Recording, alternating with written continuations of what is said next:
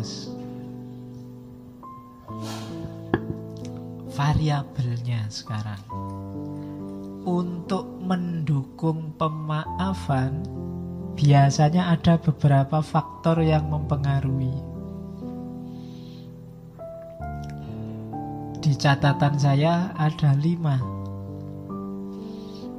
Yang pertama empati. Empati itu kemampuan seseorang melakukan transposisi. Transposisi itu memposisikan dirinya di posisi orang yang diempati.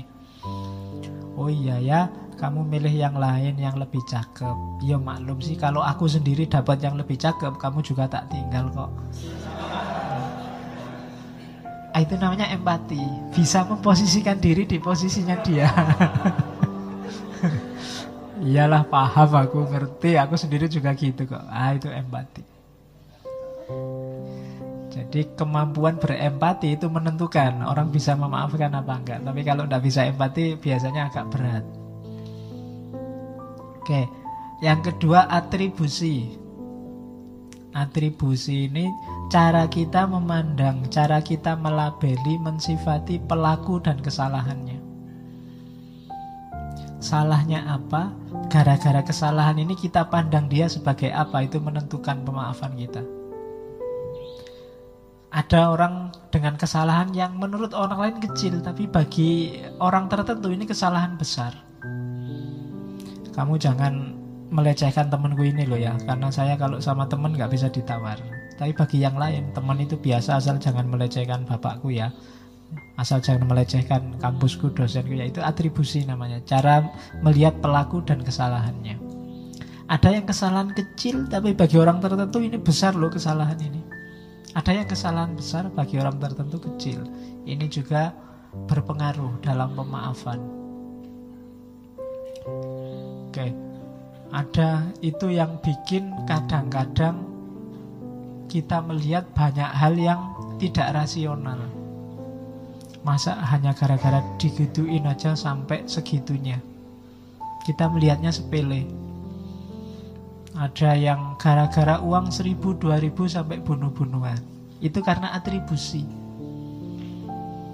Kalau kita melihatnya hanya uang seribu dua ribunya, mungkin orang tidak jadi bunuh-bunuhan gara-gara itu. Tapi karena yang terlibat ini melabeli, misalnya dia melecehkan harga diriku, itu kan pelecehan harga diri itu atribusi. Kalimatnya cuma itu, tapi bagi kamu, oh ini melecehkan agama, itu atribusi namanya. Oh ini melecehkan ulama, itu atribusi. Caramu melabeli orangnya atau kesalahannya kesalahannya itu oh itu pelecehan ulama. Nah, bagi orang lain pelecehan ulama mungkin luar biasa, tapi mungkin ada orang yang tidak menganggap luar biasa. Ulama itu orang yang hatinya luas, orang yang bisa menerima kondisi apa pun dan sangat pemaaf. Tidak apa-apa mungkin kalau ada yang melecehkan, jangan-jangan ada yang begitu.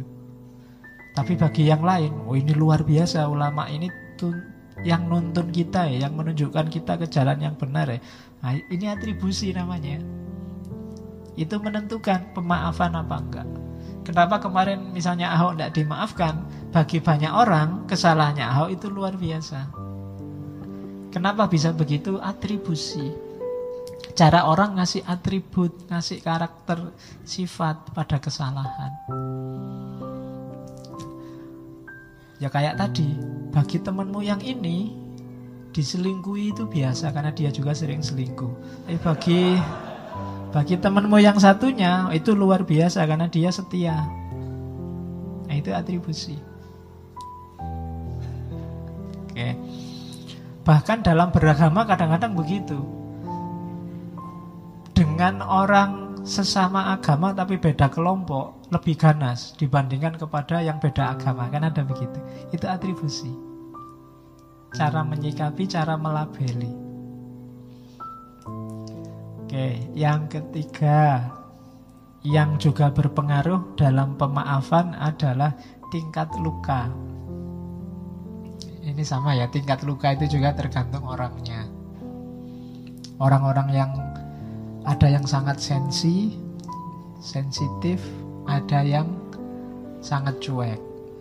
Ada yang kesalahan kecil bikin luka dalam, ada yang kesalahan besar tapi tidak bikin luka apa-apa. Ada. Itu tingkat luka.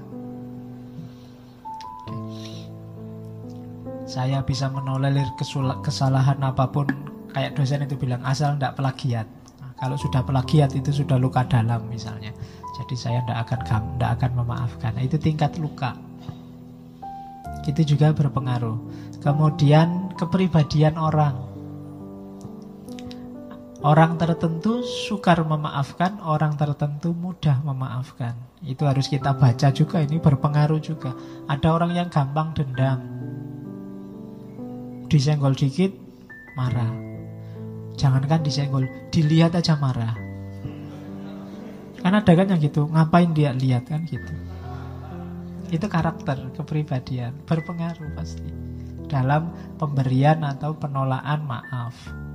Yo, kalian baca sendiri diri kalian. Saya ini orang cenderung apa ya? Dan karakter itu bukan barang mati, bisa dilatih, bisa dibiasakan. Jangan menyerah dengan karakter. Mas, mbok jangan males-malesan. Saya itu sudah watak ya Pak, males ini Pak Yesus.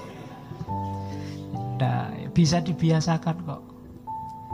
Apa pun kalau manusia itu bisa, itu istimewanya manusia yang diberikan oleh Allah. Segala kemampuan kita itu sebenarnya semuanya bersifat choice, pilihan. Kamu ingin apa aja sebenarnya bisa. Tinggal kamu biasakan. Jadi karakter juga begitu. Tidak ada karakter Pak. Saya itu aslinya introvert loh Pak, agak pendiam. Enggak. Kamu biasakan aja ekstrovert ya nanti nggak pendiam lagi. Gampang. Pak saya itu kok cerewet. Ya gampang, nggak usah ngomong sudah jadi pendiam. No ya kan? Tinggal diam kan sudah jadi pendiam dan biasakanlah di pendiam. Kayak katanya Burju itu kan habitnya diganti. Sudah selesai, dibiasakan. Nanti kepribadianmu akan berubah.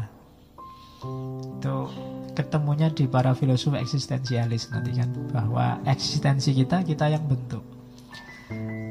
Yang kelima kualitas hubungan. Ya kalau kualitas hubungan ya pastilah yang yang akrab sama kita, saudara, teman mesti lebih mudah dimaafkan daripada orang lain sama sekali. Kan? Kamu jalan tiba-tiba ada yang mukul punggungmu, cuk.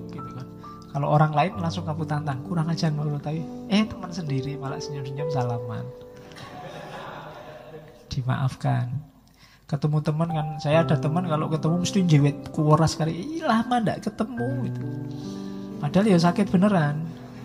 Cuma karena teman ya sudah dimaafkan. Coba orang lain berani jewet gitu, wah, bisa tawuran. Jadi kualitas hubungan menentukan.